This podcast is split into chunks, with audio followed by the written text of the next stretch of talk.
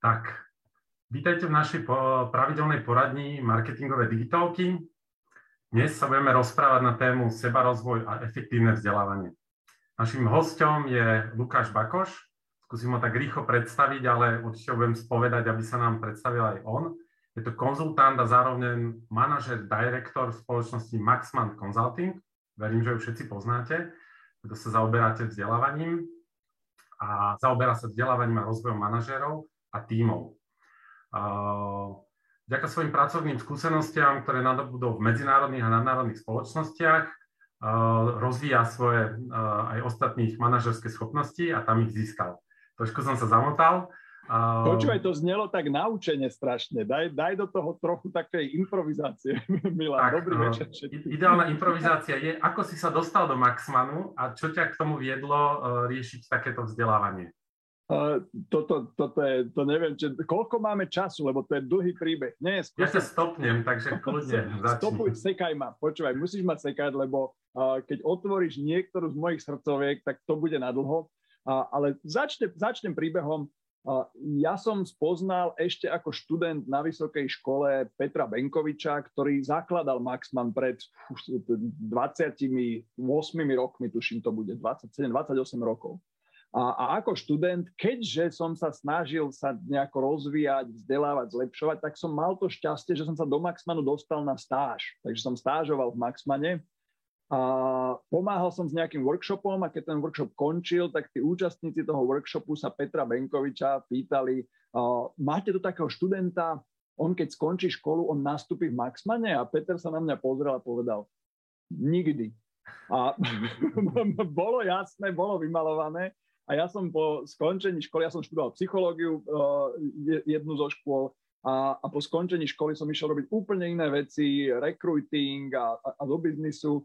A, a do Maxmanu som sa dostal potom neskôr po rokoch, lebo sa mi ozval Peter Benkovič. A, a to už rovno dávam, my sa ideme rozprávať o vzdelávaní, rozvoji, seba rozvoji, tak to už rovno dávam možno ako jeden taký dobrý best practice, že ono je fajn všade možné stážovať, učiť sa od rôznych ľudí, vytvárať si kontakty, lebo nikdy neviete, kedy vám ten telefón zazvoní a človek, ktorý povedal, že nikdy vás nezamestná, tak sa vás opýta, že či by ste neprišli. Takže odporúčam skúšať šťastie. Úžasné, tak uh, tam musel prísť aj veľký prerod. Uh, mňa zaujalo, že sa vlastne ako zaoberáš aj budovaním samoriadecich tímov, tak čo to, čo to presne znamená? Čo znamená príjemné prostredie vo firmách No, ty otváraš samé srdcovky, samoriadiace týmy, a dá sa tomu rôzne hovoriť, niekedy sa tomu hovorí samoriadiace týmy, my sa snažíme tomu skôr hovoriť také tie dospelé týmy, ale v konečnom dôsledku ide o to, že u nás vo firme v Maxmane my sme roky dozadu zrušili hierarchiu, povedali sme si, že nebudeme fungovať takým tým klasickým spôsobom, že vrstva manažér, alebo manažérky, manažéri, pod nimi nejakí ľudia, takáto štruktúra, a že chceme fungovať iným štýlom a takým tým spoločným štýlom. A, pred desiatimi rokmi, alebo tak, tak nejak dozadu sme vlastne to klasické fungovanie preklopili a asi to, čo najviac rezonuje s ľuďmi, keď sa, keď sa rozprávame a pýtajú sa ma, že čo je také špecifické v samoriadecích tímoch, tak to, na čo najviac reagujú, je, keď im hovorím, viete, my si na začiatku roka spoločne sadneme nastavíme si, ako ten rok bude vyzerať, aké budeme mať ciele, aké budeme mať KPIs a dohodneme sa, aké budeme mať platy. A na konci roka sa spoločne dohodneme, ak sa nám podarí ten rok uh, dobre finančne zvládnuť, tak ako si rozdelíme balík na bonusy. A toto, keď hovorím, tak to v ľuďoch najviac, že toto je možné, ako to funguje, ale to by bolo normálne samostatný webinár, ako fungujú samoriadiace týmy. Možno ten hlavný princíp, ktorý asi by som dal do pozornosti pri tých samoriadiacich tímoch a on súvisí s vzdelávaním a školstvom je to, že keď tam nie je tá hierarchia, keď e, nie je ten, tá, tá autorita, ktorá vám povie, lebo toto je to, čo napríklad vyčítam školstvu, že školstvo je veľmi hierarchické a je tam ten profesor alebo tá profesorka a tam vám povie, toto je správne a keď sa študenti do toho tráfia, tak sú pochválení, majú Ačko, keď sa netráfia, tak je to prúser. A ja som vlastne veľký bojovník proti hierarchii. A my tú hierarchiu nemáme vo firme a tým pádom ľudia nemajú problém prichádzať s nápadmi, neboja sa, je to celé také slobodnejšie, voľnejšie. toto by som sa rád uh, pokúšal dostať aj do, do vzdelávania ako takého, ale o tom sa možno budeme rozprávať dneska.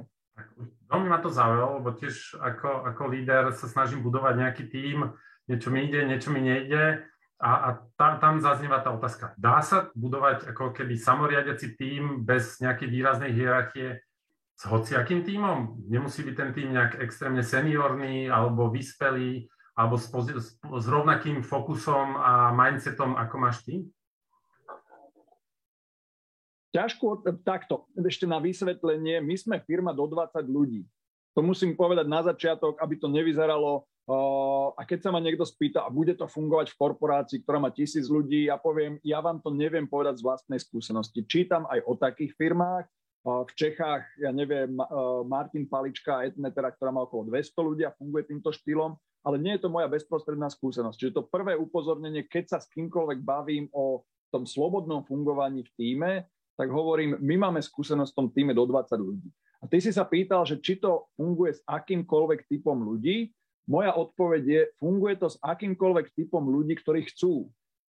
Lebo môže byť aj, že niekomu tento štýl nevyhovuje. A ja teraz e, nechcem byť takým tým bojovníkom, že toto je ten jediný správny štýl, ako fungovať v rámci firiem alebo tímov.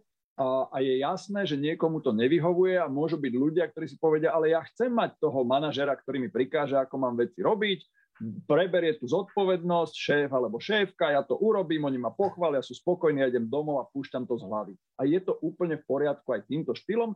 Nie je to svet, ktorý mne by vyhovoval a, a tým pádom sú ľudia, ktorí by zase nevyhovoval ten môj svet, ale nemyslím si, že to je o nejakej vyzrelosti, že to nemôže byť mladý človek, musí to byť človek s desiatkami rokov skúsenosti. Skôr je to o tom, ako je mentálne nastavený. Či mu vyhovuje to prebrať zodpovednosť, byť vtiahnutý do nejakého chodu toho týmu, spolupodielať sa na rozhodovaní alebo chce fungovať takým tým štýlom, povedzte mi, čo mám robiť, ja to urobím a, a, a vybavené. Dobre, určite túto tému budem ešte, ešte od teba viac zisťovať informácie. Je to pre mňa veľmi dôležité a verím, že aj pre našich pozeračov a poslúchačov. Určite chcem nabodiť na to, aby pokiaľ na Lukáša mali nejaké otázky, chceli sa niečo dozvedieť, tak píšte to na Facebooku do komentárov, ja sa k tým otázkam dostanem. Takže určite smelo, smelo. A bude toto, to je, toto je, Milan, možno dôležité, že píšte to, čo vás zaujíma, lebo inak sa to bude uberať tým smerom, ktorý zaujíma mňa a to, to, to, to, to možno sa vám vymkne. Takže radšej, radšej píšte, čo chcete vedieť. Tak. A e, ideme, ideme postupne na to. Uh, prečo by som ja vôbec mal začať s tým seba rozvojom, že čo, čo má byť tá motivácia, že to je veľmi ako keby téma presne o tom, aký, aký je ten správny človek, ktorý uh, ide fokusom za tým seba rozvojom a ako začať. Čo je ten základ toho, že chcem sa viac rozvíjať? No, možno, že prvá vec, ktorej by som sa chytil, je, keď to formuluje, že ako začať so seba rozvojom, ja by som to možno preformuloval, ako neprestať so, so seba rozvojom, lebo v konečnom dôsledku, keď sa pozrieš na, na, na decka malé, veď oni celý čas sa rozvíjajú, celý čas ich zaujímajú veci. Uh, teraz si možno rýpnem pár mojich priateľov a ja sa možno tiež tak príklon. Pár mojich priateľov mi hovorilo, veď to bolo fantastické, keď deti boli v škôlke, aké boli zvedavé, všetko chceli, hrali sa, skúšali, famózne a potom prišli na základnú školu a ako by uťal a úplne ich to demotivovalo. A, a ja si myslím, že ten seba rozvoj máme všetci vo vnútri, len sa nesmieme nechať zastaviť a odradiť. Čiže ja by som to preformuloval nie, že ako začať so seba rozvojom, ale ako neprestať s tým, s tým rozvíjaním sa. A príde mi to jedna z najprirodzenejších vecí, že myslím si, že sme všetci zvedaví, všetci sa chceme niekam posúvať. Ak by som to mal zobrať z takého toho drsnejšieho pohľadu, tak jeden z mojich obľúbených citátov od Olivera Cromwella bol, že kto sa prestane zlepšovať, prestane byť dobrý. Daj mi sekundu. Kľudne, kľudne sa napí, nadýchni. Ja len doplním, že videl som teraz práve štatistiku uh, toho, že Slovensko je absolútne na chvoste Európskej únii v počte ako keby hodín vzdelávania, mimoškolského vzdelávania, to znamená nejakého mm-hmm. celoživotného a naozaj je to obrovská výzva sa niekam posunúť. Takže verím, že ty namotivuješ dnes ľudí a, a, a dáš ten správny mindset tomu. A počúvaj, aj, v tomto, aj v tomto ťa, Milan, v tomto ťa tiež zastavím, lebo podľa mňa to nie je o tom motivovať ľudí, aby sa vzdelávali. Podľa mňa je to o tom, aby sme ich prestali demotivovať sa vzdelávať či už ako rodičia, či už ako pedagógovia, manažéri, manažérky, že neučme sa ľudí motivovať, ale naučme sa ich prestať demotivovať. Uh, výborný začiatok. Um, čo všetko ako podľa teba zahrňa ten seba rozvoj? Mám si nejaké svoje best practices alebo svoje odbornosť zväčšovať, alebo je dobre ten seba rozvoj mať nejak rozložený aj na nejaké koničky, záujmy, a ako často by sme sa tomu mali venovať? Máš nejaký univerzálny návod, ktorý nám spraví ten šťastný život? Uh, 5 krát do týždňa 45 minút. Ale nie, žartujem, neexistuje. Ne, samozrejme, že ne, neexistuje univerzálne. Neviem ti odpovedať ani na tú otázku, že čo všetko má zahrňať seba rozvoj. Ja sa stretávam s širokým spektrom ľudí, sú ľudia, ktorí sú vyslovene štrukturovaní a minule som bol v jednom rozhovore, v jednom podcaste, kde som sa bavil s človekom, ktorý mi hovoril, ako má nastavené rozvojové ciele, ako si pýta veľa feedbacku, na základe toho, tej spätnej väzby si, si vyberie tie oblasti, v ktorých sa chce rozvíjať, potom si spraví takú štruktúru, že aké kroky potrebuje urobiť, má štvrťročné plány, ročné plány, vyhodnocuje si to, že pracuje takýmto štýlom a je to úplne OK. A potom sú ľudia ako ja, ktorí to robia improvizovane. Zaujíme ma nejaká téma, tak sa do nej ponorím a vydržím v nej nejaký čas a potom ma zaujíme iná téma a čítam knihy, niečo pozriem, som na nejakom workshope, ale nemám na začiatku roka stanovené, že chcem prejsť takýmito fázami a toľko to času tomu venujem.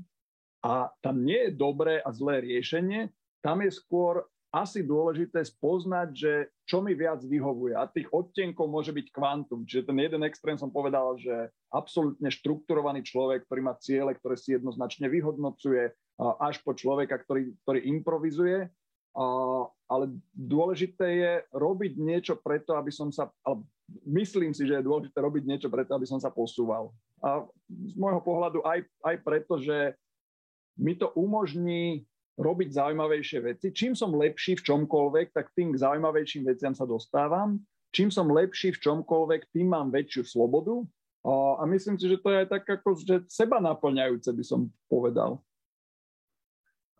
A, a otázka znie, znie zase komplikovane a pritom jednoducho. Ja mám pod sebou tiež tým 20-22 ľudí. Ako ich dok- mám motivovať? Čo, čo ako keby čím im viem pomôcť k tomu, aby, aby mali motiváciu k tomu seba rozvoju. Lebo môžem rátať s tým, že je určitá časť ľudí, ktorá má ten vlastný drive, chcú sa posúvať, sú zvedaví, mm. chcú do seba nasávať. Ale potom tu mám ľudí, ktorí sú na takej váške, lebo majú iné neviem, priority momentálne, nemajú možno takú seba motiváciu. Tak čo môžem ja pre nich spraviť? Máš zase nejaký nápad, ako, im, ako ich namotivovať? To je opäť ťažká otázka, lebo ty si povedal, že majú iné priority a veľmi to záleží od kontextu. Pokiaľ niekto má nejakú inú silnú prioritu, tak za mňa to nie je externe zmeniteľné, že sa ho snažím externe vymotivovať. Tam je dôležité, že má nejakú svoju prioritu a keby som mal takého človeka v týme, ktorý proste rieši úplne iné veci, hlavu má niekde úplne inde, o, tak by som ho netlačil do nejakého sebarozvoja, len by som si asi vyjasnil, že koľko to obdobie asi bude trvať, ako si to predstavuje a takým nejakým tým ľudským spôsobom sa snažil zistiť, že, že čo teda sú tie veci, ktoré teraz sú pre neho dôležité a ako to bude vyzerať s jeho alebo jej fungovaním vo firme. No a v prípade, že sú to ľudia, ktorí možno, že nemajú iné priority, len sú takí nejakí stratení. Veľa robím so študentmi a niektorí z nich sú stratení že nevedia, čo vlastne, nie, nie je im to jasné, tak tam mi to do veľkej miery príde, že to je priestor ich inšpirovať, uh, asi najprv vôbec počúvaním, že pomôcť im hľadať, že čo sú tie oblasti, ktoré sú pre nich zaujímavé, uh, asi ich aj podporiť v skúšaní. Zacitujem z jednej, z jednej knihy, Uh, inak možno budem aj rád, že keď vzniknú príležitosti, budem vám odporúčať nejaké knihy, tak rovno vám odporúčim jedného z mojich obľúbených autorov, volá sa Tim Harford, má niekoľko fantastických kníh, má vynikajúci podcast. Fakt, jeden, za mňa jeden z najlepších podcastov. Ten podcast sa volá Cautionary Tales. Tie staršie ročníky sú lepšie, v tých novších ročníkoch to začali prešpikovať reklamou ale Tim Harford v jednej z kníh, tá sa volá Adapt, hovorí, že svet je príliš už komplikovaný na to, aby ste dopredu vedeli vypočítať nejaké správne riešenie. Že to už sa nedá, už je to tak sofistikované všetko, že dopredu neviete správnu odpoveď. Podľa neho jediné, čo funguje, je evolúcia a pokus omyl. Že skúšam a keď to je dobré a funguje, to pokračujem v tom a keď je to na prd, tak sa na to vykašlem a skúšam niečo iné. A ja si myslím, že aj do nejakého sebarozvoja a do takého toho hľadania sa má zmysel vnášať presne ten pokus omyl. Čiže ja keď robím so študentmi, tak im hovorím, veď, veď to je v pohode, však stážujte, kde len, kde len sa dá, skúste takýto typ práce, toto vyskúšajte, tamto vyskúšajte, uvidíte niečo, zistíte po chvíli, že to je katastrofa, už s tým nechcete mať nič dočinenia, aspoň budete mať tú skúsenosť, niečo sa vám zapáči, potom si v tom nájdete niečo ďalšie. Normálne pokus omyl. Takže za mňa pri tých stratených, ktorí, vracam sa späť, mal si tam takých tých, čo majú úplne inú prioritu a potrebujú riešiť, a potom sú takí, ktorí nemajú úplne inú prioritu, len nevedia, tak tam je to podľa mňa o pomoci im nebáť sa experimentovať, skúšať, hľadať a zisťovať, že, že čo sú tie srdcovky. A keď potom tráfia do tej srdcovky, tak tam už to potom, potom funguje. Takže ako keby pre mňa si môžem zobrať ako, ako niekoho, kto má pod sebou tým a chce, aby sa samovzdelávali, vytvoriť tie podmienky, byť ten motivátor, dávať im možnosti, aby skúšali.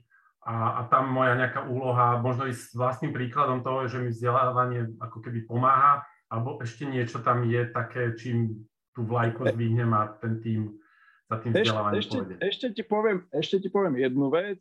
A to už idem, to bude kontroverzne vlastne aj pre mňa samého, lebo ja som veľký zástanca tej, tej slobody, nenútenia, inšpirovania, na druhej strane ono je možno niekedy aj dobré uh, tých ľudí do toho nútiť. A teraz ale v zmysle nie, že idem toho človeka nútiť, aby toto konkrétne robil a takto konkrétne sa, sa vzdelával alebo na sebe pracoval, ale idem ho donútiť, aby tomu nejaký čas venoval. Lebo Teraz to neviem vizualizovať, ale existuje taký nástroj, primárne sa používa v time managemente a volá sa Eisenhowerové okno. A, a, a skúsim to bez vizualizácie.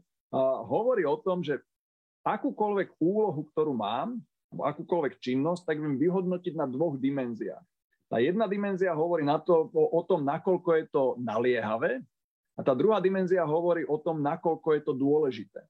Veľakrát ľudia robia chybu, že sa pri výbere tej činnosti alebo aktivity rozhodujú len podľa naliehavosti. Že je to súrne, no tak to musím urobiť. To Eisenhowerové okno, ak ho nepoznáte, tak si ho vygooglite, zíde dobrý nástroj a hovorí o takých kvadrantoch a teraz, keď je niečo nenaliehavé a nesúrne, tak to nerobiť a tak ďalej a tak ďalej. Ale je tam jeden kľúčový kvadrant a to sú veci, ktoré sú dôležité, ale nie sú súrne. A tie dôležité a nesúrne veci vždy prehrávajú v súboji s dôležitými a súrnymi. A seba rozvoj, každý, s kým sa bavím, poviem seba rozvoj a vzdelávanie sa všetko, áno, áno, to je dôležité. Ale ono to nie je súrne. A tým, že to nie je súrne, tak máme tendenciu to odkladať a všetko ostatné sa dostáva preto, jej, ale teraz musím dokončiť report, a teraz je prezentácia, teraz je tamto.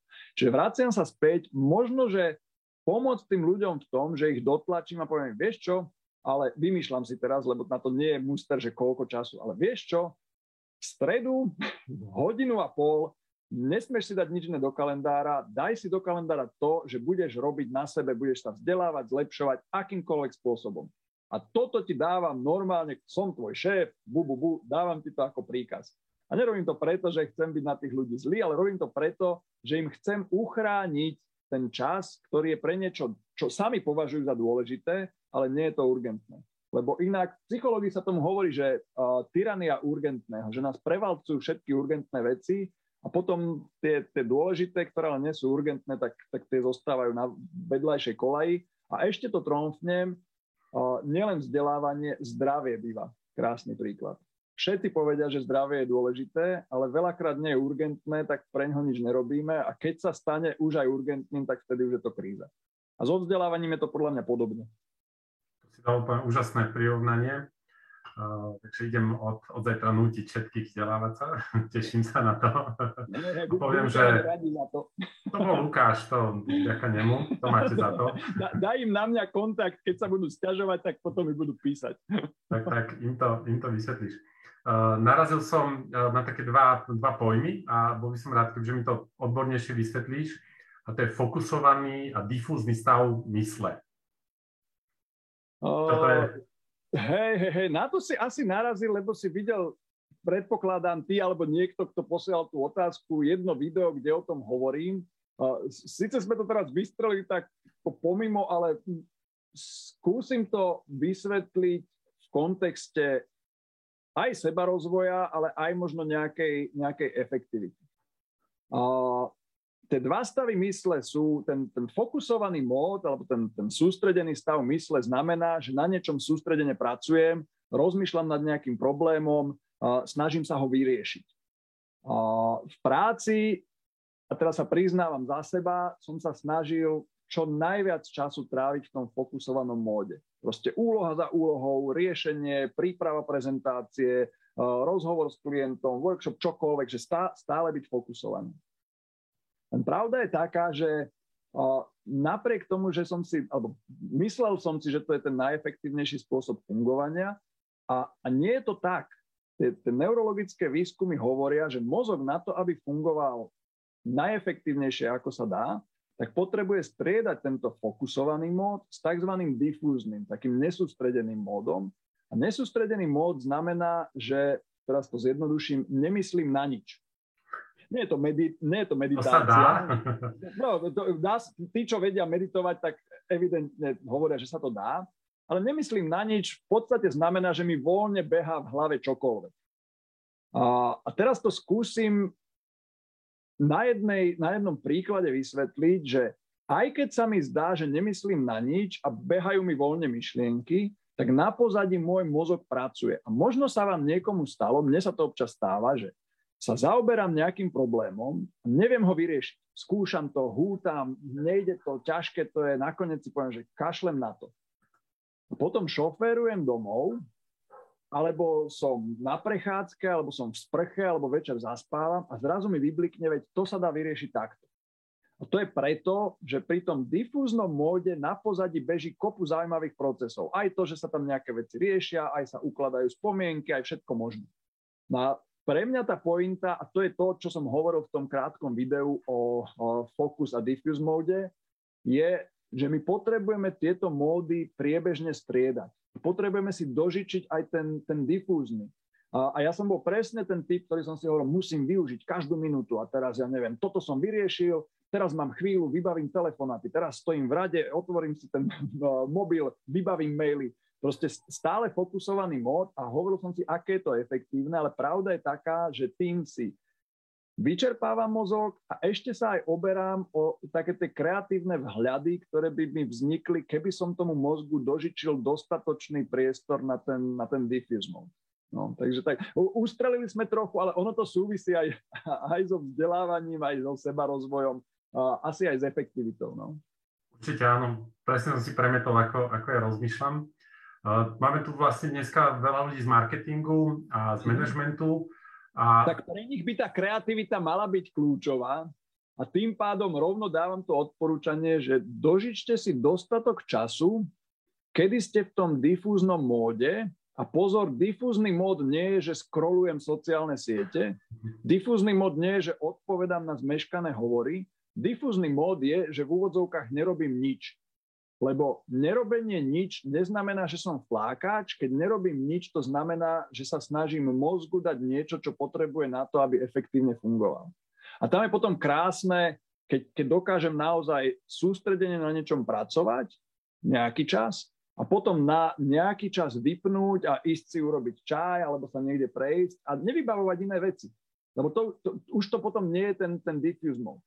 A normálne toto si vnútiť do života, ja hovorím vnútiť, lebo hovorím za seba, pre mňa to bolo ťažké si to vnútiť do života, ale, ale uvidíte, že čo to začne robiť aj s vašou kreativitou, aj s vašou schopnosťou generovať myšlienky a, a prípadne sa sústrediť. Silno odporúčam.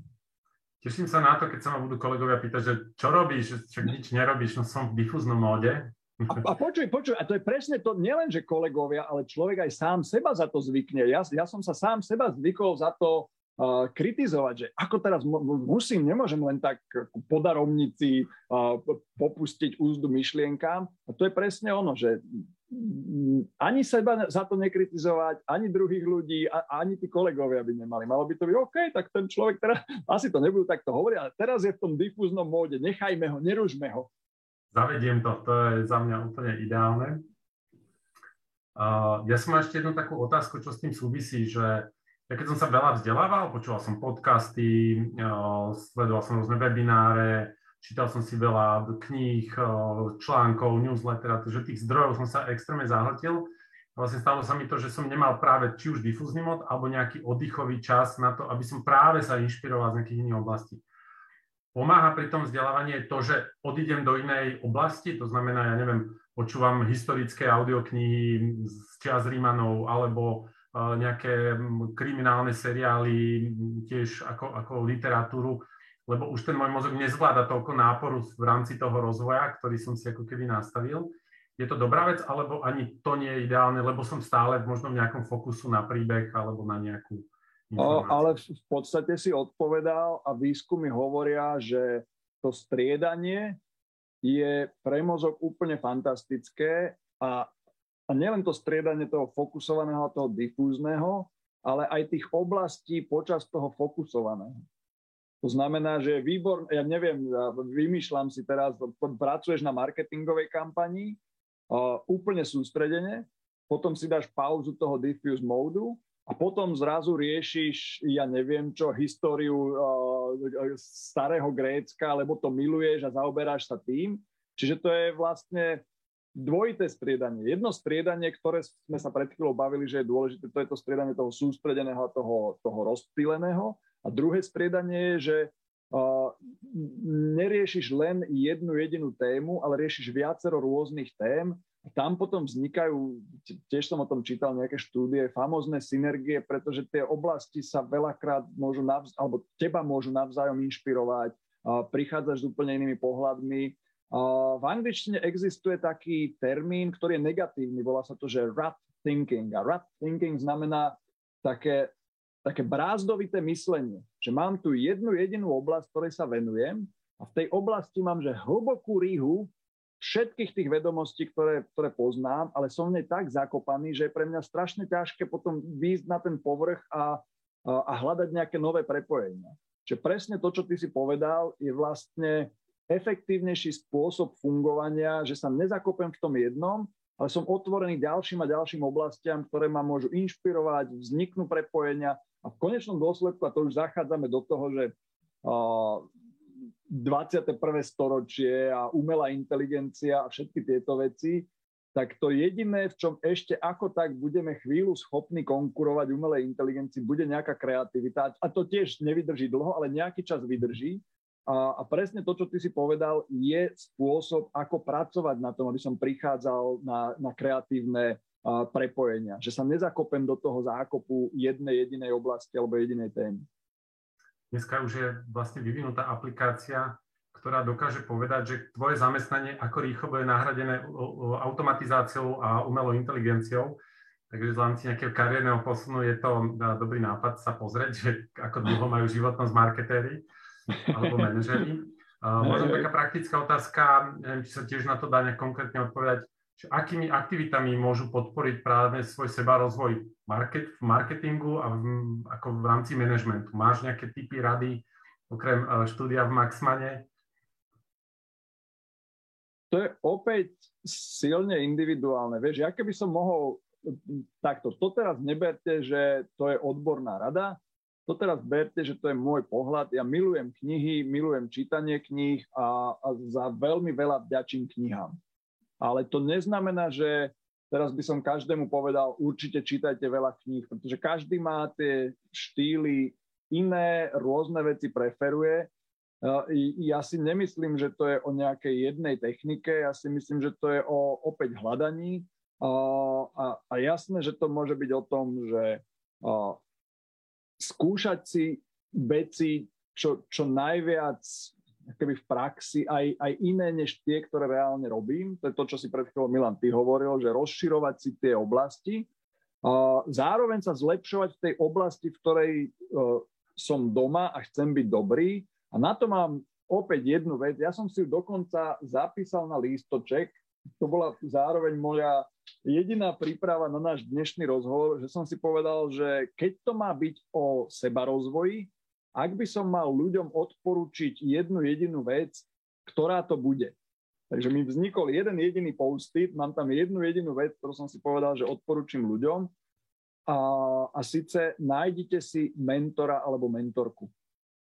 Nájdite si človeka a mentor, mentorka znamená, to je človek, ktorý v tej oblasti, ktorá vás zaujíma, v ktorej chcete byť dobrý, tak už je špičkový alebo špičková. A ja keď robím so študentmi, ale aj s manažérmi alebo ľuď, ľuďmi v tímoch, tak im hovorím, že nájdete si mentora, no ale to bude teraz ako osloviť a vedia, neviem a to je také divné a budem sa na niekoho kontaktovať.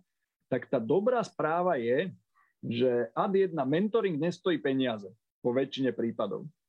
A to si nehľadáte profesionálneho kouča alebo koučku, ktorí sa tým živia, ktorí vás budú čaržovať za sedenia. Vy si hľadáte profíkov, ktorí tú danú oblasť milujú. A tá výhoda je, že keď raz niekto tú danú oblasť miluje a vy ho alebo ju oslovíte s otázkami týkajúcimi sa tej oblasti, tak oni vám o tom strašne radi budú rozprávať. Čiže je to taká za mňa zbytočná bariéra, ktorú ja vidím aj už teda ako u ľudí vo firmách. My vo firmách sa snažíme ľuďom pomáhať, aby si hľadali mentorov, mentorky. A je to zbytočná bariéra, že si myslia, no ale to nebude sa mi venovať, nemá na mňa čas, koho ja oslovím, neviem čo. Tá moja odpoveď alebo to odporúčanie je, nie, nie, nie, vytipujte si ideálne nie jedného človeka, predsa len sa môže stať, nemajú čas, odmietnú vás, budete z toho de- depresívni, Vytipujte si niekoľko ľudí, ku ktorým vzhliadate, že v tom, čo robíte, sú vynikajúci a bolo by fajn sa s nimi radiť a normálne ich oslovte. Pozor, neoslovujte ich, že ich chcete za mentorov, to by ich mohlo vydesiť. Lebo keď niekto príde a povie, Milan, počúvaj, budeš môjim mentorom, tak si povieš, fúha, fú, toto znie strašne záväzne a teraz určite bude chcieť veľa stretať. Normálne ich oslovte s tým, že a ad jedna, potrebujete si urobiť domácu úlohu a o tých ľuďoch si naštudovať, že čím teraz žijú, čo sú ich srdcovky, na akých projektoch teraz pracujú, prípadne na čo sú hrdí. A, a keď ich potom oslovíte, tak ich oslovíte s tým, že videl som, že pracujete na tomto a na tomto, je to veľmi zaujímavé. Ak by ste si našli, ja neviem, 20 minút čas na kol alebo na krátku kávu, mám pár otázok, veľmi by ma zaujímalo, ako ste s tým pracovali a, potom sa s tým človekom stretnite, teda keď oslovíte piatich, tak jeden, verím tomu, že možno aj všetci piati súhlasia, ale minimálne, že jeden človek bude súhlasiť. Stretnite sa s ním a len sa radte. Nepovedzte, že to je mentoring a, a keď to skončí, tak srdečne poďakujte a spýtajte sa, že či ešte niekedy by ste sa mohli nakrátko stretnúť a poradiť. A takto vám môže vzniknúť to, že sa opakovane začnete stretávať, radiť sa Ideálne bude, ak zistíte, že aj ten človek niečo potrebuje a vy pre ňoho alebo pre ňu niečo viete urobiť a, môže z toho vzniknúť dlhodobý vzťah, spolupráce, podpory. Tí, tí skúsení ľudia vás môžu neuveriteľne posunúť. Takže jed, a, ak si sa pýtal na ten sebarozvoj, tak moje odporúčanie je nebáť sa prelomiť v sebe takú tú zábranu, osloviť tých profíkov, trafiť ich srdcovky a, a potom sa s nimi stretávať a radiť sa s nimi.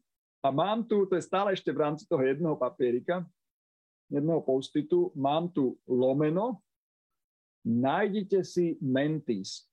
To znamená, nájdite si ľudí, ktorých vy budete mentorovať. A, a na to tiež, keď to, keď to poviem študentom, lebo to je najmladšia generácia, s ktorou pracujem, to my, veď koho ja budem mentorovať? hovorím, ale vždy je niekto, kto je mladší od vás a, a vy viete niečo, čo ten človek nevie.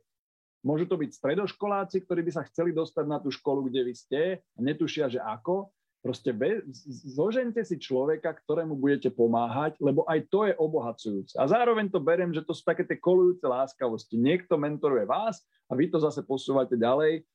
Pre seba rozvoj za mňa že absolútna topka. Odporúčam. Za mňa úplne super rada. Idem napísať hneď Elonovi, Maskovi. A to, to čo z praxe môžem, môžem určite... Obávam sa, že, že tam budeš mať silnú konkurenciu. je to možné, že už mu niekto písal predo mňou. A to čo, to, čo určite ťa rád doplním, je to, že to, čo mňa najviac oslovuje, keď niekto chce odo mňa, nedaj Bože, mentoring, tak je to, keď do toho ide naozaj s tou vášňou, s tou svojou, že vidím tam neuveriteľný záujem. Mm-hmm. A keď ten projekt, ktorý je za tým, že ten projekt nie je len on, že ja neviem čo so sebou, a naozaj na niečom pracuje, tak aj to ma častokrát presvedčí o tom, že wow, tak na tomto sa chcem podielať. A presne, ak si povedal, je to vždy obohacujúce pre obidve strany, takže mm-hmm. Za mňa perfektná rada. Určite vyzvem divákov, ktorí nás sledujú, pokiaľ môžu, tak nech napíšu otázky, eh, aby sme eh, tú diskusiu ešte obohatili aj o vaše postrehy. Ja už som myslel, že ideš povedať, že vyzývaš divákov, nech ti napíšu, že ich budeš mentorovať. Tak eh, aj to môžu. Som otvorený pozvaniam na obed, samozrejme. Perfektne ja sa snažím mentorovať cez viacero hubov a, a rôznych aktivačných vecí aj v rámci Google a už nestíham celkom. Takže celkom som ma inšpiroval, že možno by ten mentoring mohol byť aj v rámci ako keby firmy, v ktorej som, že pokiaľ tam niekto bude mať záujem, aby som to know-how nerozdával len, len mimo, takže tiež si ma v tomto celkom inšpiroval. A hlavne nájsť si sebe, sebe mentora, lebo to tiež je niečo, čo som mal kedysi mentora a, a dneska no, ma to ani nenapadlo, že naozaj by ma to určite ešte posunulo ďalej. Teším sa. Takže ti možno napíšem. No dobre. Poďme ďalej. Je taká, taká zase závodná otázka, že ktoré zručnosti je najlepšie rozvíjať? Že máš nejaký nápad, že z hľadiska osobnosti, z hľadiska možno nejakého zamerania, z hľadiska nejakej neviem, dynamiky toho človeka, je nejaký nápad, že čo sú tie správne zručnosti, na ktoré sa mám fokusovať? Nenapísal som si to na papierik, ale ak by som si mal napísať na jeden papierik jednu zručnosť, lebo tých zručností je kvantum, je, je, je kvantum takéto klasické delenie na hard skilly a soft skilly a hard skilly sú všetky tie, tie profesné, odborné od toho, že, že robím s nejakými softvermi cez všetko možné. A tie, tie soft skilly, to sú také tie medziludské, všetky možné komunikačné. A, a keby som mal na jeden papierik napísať jeden soft skill, ktorý si myslím, že ak na ňom dobre popracujete, tak vás posunie dramaticky viac než všetky ostatné, tak by to bolo, uh, tak by na tom papieriku bolo napísané spätná väzba. A, a práca so spätnou väzbou. A taká schopnosť si pýtať od ľudí okolo spätnú väzbu, schopnosť to spracovať, čo vôbec nie sranda. Väčšina z nás to nevieme, nezvládame to, je to pre nás komplikované, nenaučili sme sa to v škole, ale tá zručnosť pýtať si spätnú väzbu, dokázať si ju vypočuť, nebrániť sa jej, spracovať ju, predýchať to nejako a potom si povedal, aha, super, že som sa to dozvedel a idem s tým niečo robiť. Za mňa je to zručnosť, ktorá vyčneva na tie ostatné. Akékoľvek a tých zručností by sme mohli o soft skill hovoriť, ako spolupracovať v tímoch, až po kritické myslenie, ktoré je teraz strašne populárne, že sa povie, potrebujeme kriticky myslieť a všetky tie veci okolo. A ja nehovorím, že to sú nepotrebné, všetky zručnosti sú potrebné, ale tá spätná väzba si myslím, že, že keď s ňou človek dokáže naozaj dobre narábať, tak ho dramaticky viac posunie ako všetko ostatné. A nikde nás to neučia, no. To ti dávam absolútnu pravdu. My sme mali taký workshop v, v práci, ale presne, človek bojuje s tým egom, chce sa má chuť sa brániť, má pocit, že všetci mu krivdia. Je to veľmi ťažké nielen ju dostávať, ale aj, aj správne dávať. Takže wow, toto si dal úplný highlight pre mňa. A ešte, ešte Milan, k tomu poviem jednu vec, že keď to nevieme, čo teda mnohí nevieme dobre, tak ono to škodí aj tak, tak celkovo. A, a napríklad sa mi deje taká vec, a teraz bez menovania, ale robím so študentmi, občas mi tí študenti povedia, že ja neviem, tento profesor alebo táto profka, no ona dá takú prednášku, je to strašne nudné, nedá sa to počúvať, ja tomu ani nerozumiem.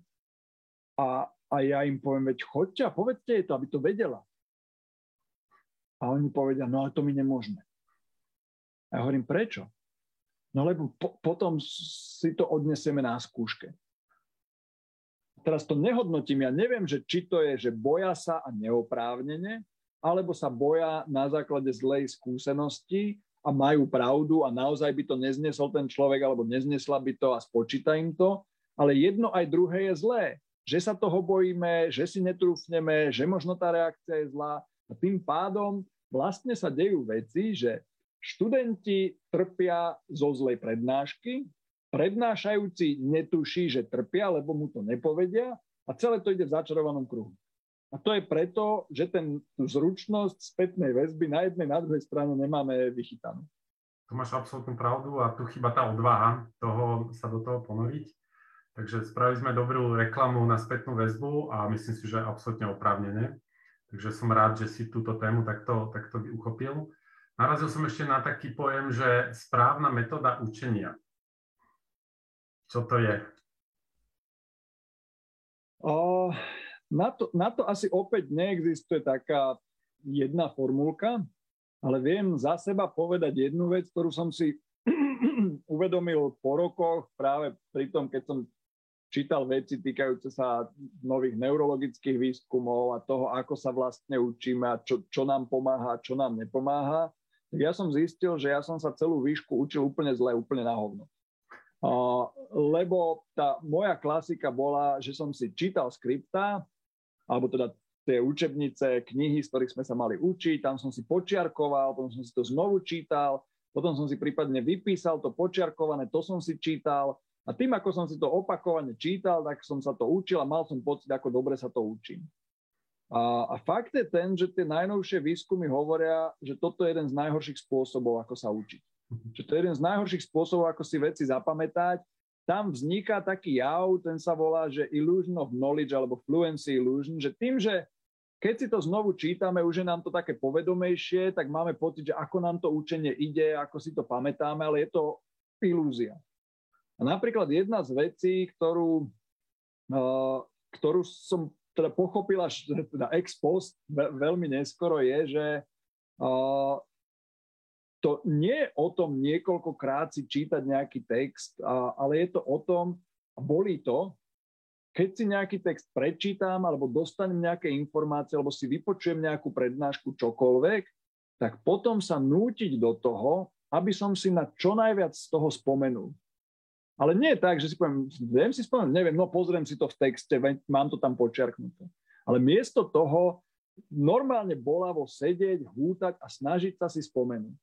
A čím na viac veci si spomeniem tým bolavým spôsobom, tým silnejšie si ich ukotvujem niekde v, v hlave, že tá pamäťová stopa vzniká silnejšia.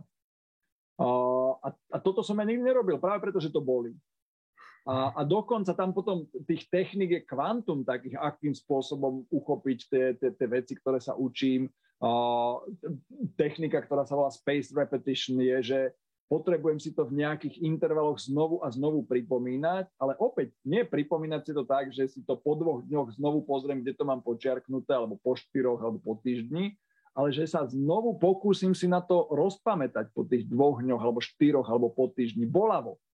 A, a dokonca ideálne, to sa ťažko simuluje, ale ideálne je, keď to trafím vtedy, keď už to je že takmer zabudnuté že ešte sa na to dokážem rozpamätať, ale už keby som to natiahol ešte o jeden deň, tak už si na to nespomeniem, lebo vtedy tá, tá stopa, ktorú mám na tých synapsách, to prepojenie neurónové, tak vtedy ho posilním úplne najviac. Ale to sme zabrdli do, do, do jednej z tých vecí. Takéto no, kvalitné učenie sa je napríklad aj to, a, a to som tiež nerobil. To som tiež nerobil, že počúvate niečo zaujímavé, počúvate podcast, počúvate nás teraz, alebo počúvate prednášku v škole, alebo si po, pozeráte niečo edukatívne. A keď to skončí, tak presne toto urobiť, že sadnem si, zoberem si kus papiera a pokúsim sa z pamäti vydolovať všetky myšlienky hlavné, ktoré, ktoré si pamätám z toho, čo som počul. A potom večer, predtým, než si lahnem spať, si znovu na ne po, skúsim spomenúť. Nie, že si ich prečítam, znovu si skúsim spomenúť. N- nerobíme to preto, že to je bolavé. Ono je oveľa ľahšie si pozrieť, čo som si napočiarkoval. Presne tak som to robil, popočiarkované, znovu si to preč, pre, prečítam si to pred spaním. No a, a tým sa napríklad dostávam aj k tomu, aký dôležitý je spánok pre, pre zapamätanie. Tam, to, to je to kopu komplexných drobností, ktoré do toho vstupujú. A práve to, že prvá vec je, že sa sústredím, druhá vec je, že, že sa snažím si to uh, na silu spomenúť a nie jednoduchým spôsobom prečítať že si to opakujem pred spaním, že potom kvalitne spím. No kop, kopu veci, ktoré môžem robiť uh, na to, aby som si lepšie pamätal dôležité veci. A, a dokonca som si uvedomil jedno, ja som bol takým veľkým kritikom memorovania. Memorovanie to je blbosť, učiť sa nejaké veci a pamätať si ich. Veď to má byť práve o tom, že na to človek postupne prichádza a, a veď kreativita je dôležitá tak. A, a dnes už mám na to úplne iný pohľad, lebo aj kreativita vzniká na základe, hovorí sa, veď všetko si môžeš vygoogliť, nie? Ale pravda je taká, že ty si to síce môžeš vygoogliť, ale ak máš dostať nejaký kreatívny nápad, tak ty nevieš, čo si máš vygoogliť, ty musíš v tej hlave mať informácie. A čím viac zaujímavých informácií dokážeš mať v hlave, tým viac zaujímavých informácií vieš prepojiť a môžu ti z toho vznikať tie kreatívne nápady. Takže keď mne niekto hovorí, na čo memorovať, veď to je hlúposť, všetko je na internete, tak ja hovorím, no áno, tak keď sa ma niekto spýta, aké je hlavné mesto niečoho, to si viem nájsť na internete, ale keď mám prísť s nejakou zaujímavou myšlienkou a v hlave nič nemám, no tak to nevygooglím. Takže ja som sa vlastne vrátil naspäť takom mojom prístupe a filozofii k tomu, čo som bol veľký bojovník proti memorovaniu. Ale pozor, keď sa hovorí memorovanie, tak to je takéto bezduché zapamätávanie si. Tak bezduché zapamätávanie si nemá zmysel. Ale pochopenie informácií a potom práca na tom, aby to pochopené som mal v tej hlave a v tej pamäti, tak to mi príde dôležité. No a to je to, čo je bolavé, nepríjemné, nechce sa nám do toho a, a, a nerobil som to, keď som bol študent. No. Práve si zlepšil prospech všetkých slovenských študentov, ktorí si toto pozrú. Uh, naozaj pri rozmýšľaní sa spaluje obrovské množstvo energie a to organizmus nechce, takže sa tomu bráni.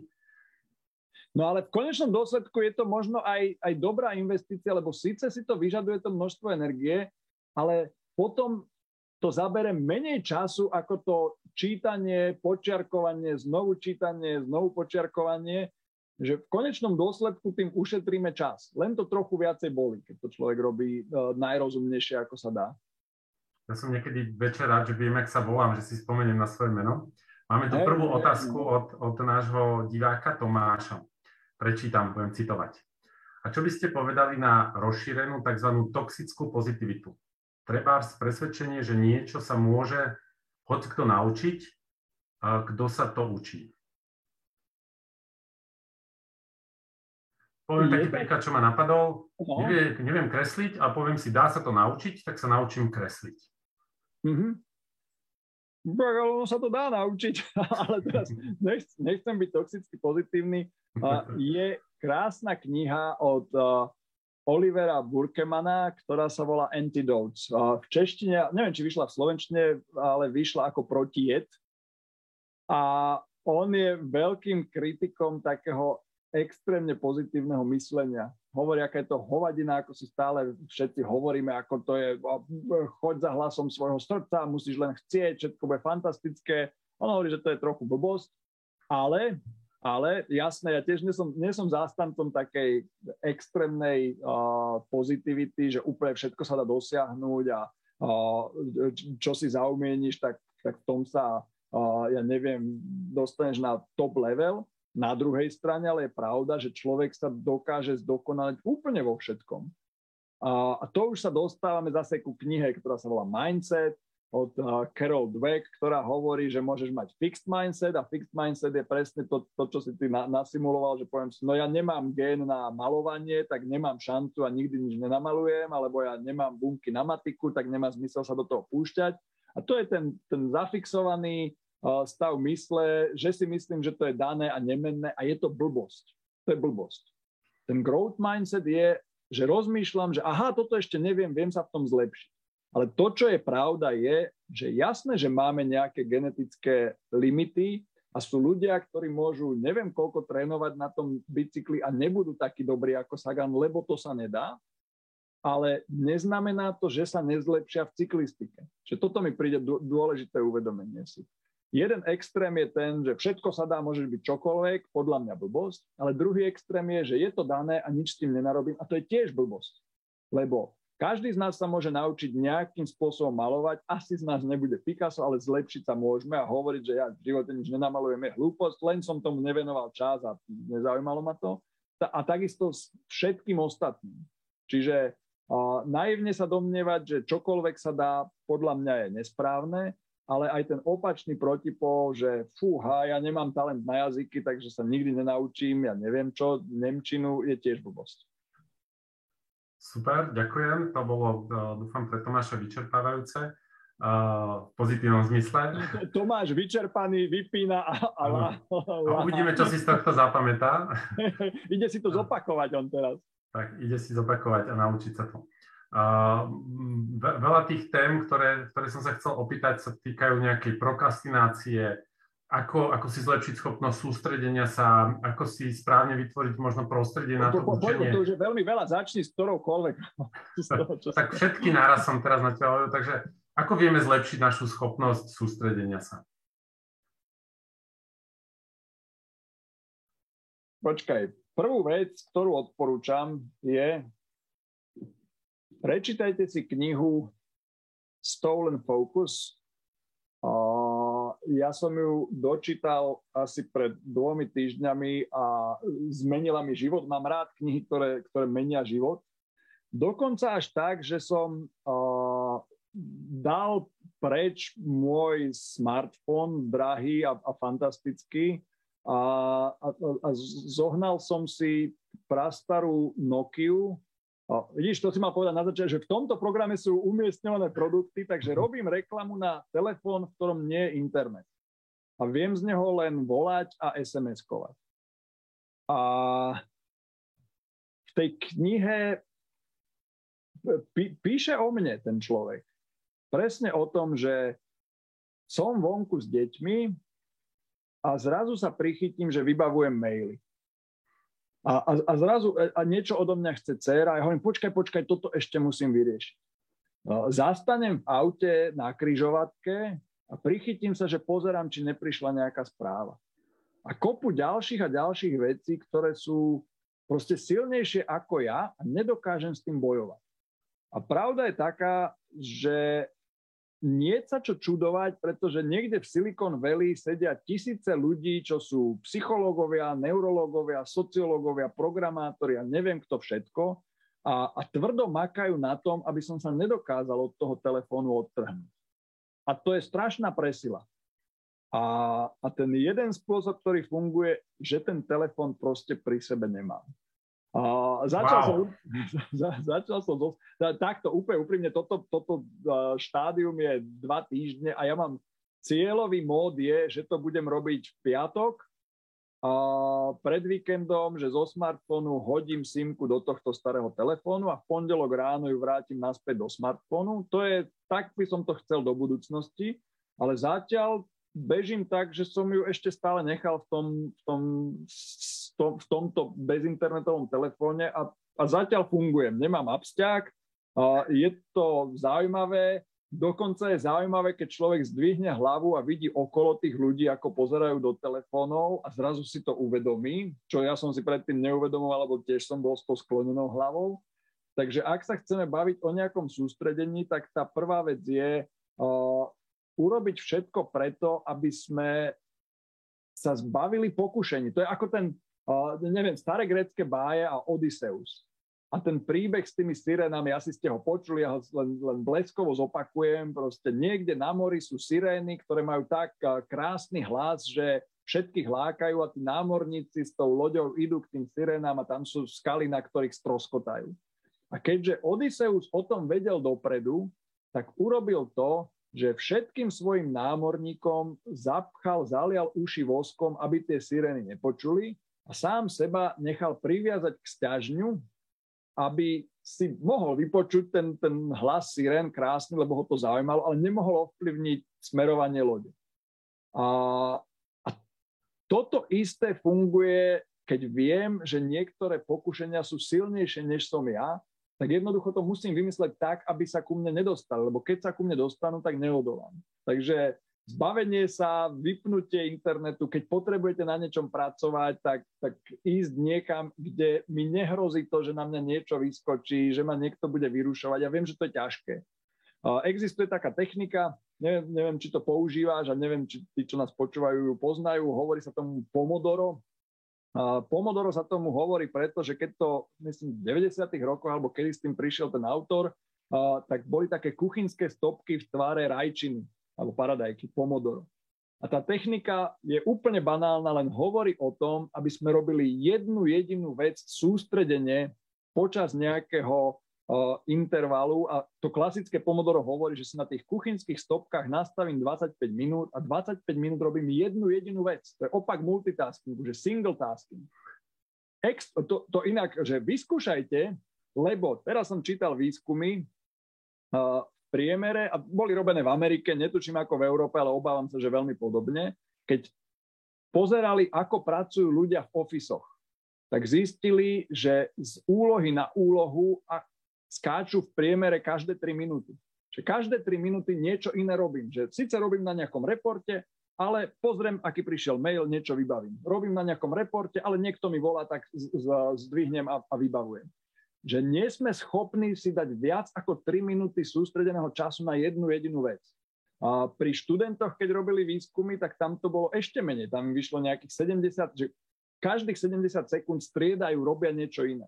A tiež, tiež som čítal niekde, že v priemere sa 2500 krát denne dotýkame toho mobilného telefónu tak sa nedá fungovať sústredenie. A to Pomodoro hovorí o tom, že si nastavím nejaký čas na tých stopkách a počas tých 25, originál Pomodoro je 25 minút a potom 5 minútová prestávka, takto v nejakých cykloch. Ja hovorím, že to je úplne jedno, každému môže fungovať niečo iné. Ja to inak používam. Mám, mám, nemám teda Pomodoro, mám klasické odpočítavacie stopky a, a ja si na nich najčastejšie nastavujem 30 alebo 40 minút. To je taký ten čas, ktorý mi na, najviac funguje ale vtedy je dôležité, že nerobiť nič iné. A keď robím na tom reporte, alebo vymýšľam tú kampaň, alebo pripravujem vizuál, tak proste sa neprepnem na tie maily, aby som sa pozrel, či mi náhodou niečo neprišlo, alebo ne, mám naticho telefón, alebo ne, nemám telefón vôbec, to je jedno. No, čiže bojovať o nejaké úseky času, kedy nie sme vyrušovaní druhými ľuďmi, a čo je ešte horšie, aby sme neboli vyrušovaní sami sebou. Lebo opäť výskumy hovoria, že 50% vyrušení si spôsobujeme sami. Že síce ani nikto nevolá, ale pozriem sa, či neprišiel nejaký mail. Alebo pozriem sa, že či nemám niečo na WhatsApp. Alebo nachúknem na tú sociálnu sieť. Hrozné. Hrozné, hrozné a nie je to, že naša vina. My sme proste slabší ako tá presila profesionálov zo Silicon Valley, ktorí to vymýšľajú tak, aby sme tomu nevedeli odolať. Tak to si dal veľmi silné posolstvo a výzvu k, k takémuto sabatikalu. A uh, ja som si vypol všetky notifikácie, ale toto je level ešte vyššie. Už aj zvolnenie zapínam len občas a máš absolútnu pravdu. Toto je, toto je obrovský problém v tom, aby sa niekto fokusoval. Myslím, že uh, to najlepšie na záver, aspoň pre mňa, naozaj si zvedomiť to, že akým spôsobom sa človek nedokáže vôbec fokusovať, lebo tých, tých mm. impulzov my vieme v marketingu, že vlastne všetko je to o tom získať pozornosti, aby na moju reklamu, na môj content, na môj obsah a, a, a tých, čo, čo toto chcú spraviť, je obrovské množstvo. Počúvaj, ja som si teraz uvedomil, že vlastne to, čo hovorím, tak idem proti vám marketérom, lebo vy bojujete o tú roztrieštenú pozornosť a ja hovorím, že, že vypínať, vypínať všetko. To, by, to sa vymaže vlastne, z, tohto, z tej nahrávky. V priamom prenose. Tak, tak, dobre, chcem sa ti poďakovať, hodinka utekla ako voda, takže za mňa úžasné, veľmi inšpiratívne. Ďakujem ti, Lukáš, dal si aj veľmi veľa inšpirácií na knihy, čo je určite veľmi cenné a, a ľudia si to práve veľmi želajú a pýtajú, že čo sú tie inšpirácie. Takže ešte raz ti veľmi pekne ďakujem a verím, že budeme v kontakte. Bolo mi potešením a držím všetkým palce. Všetkým nám držím palce. Krásne Ďakujeme. Večer. Tak, Príjemný večer všetkým a majte sa. Ahojte.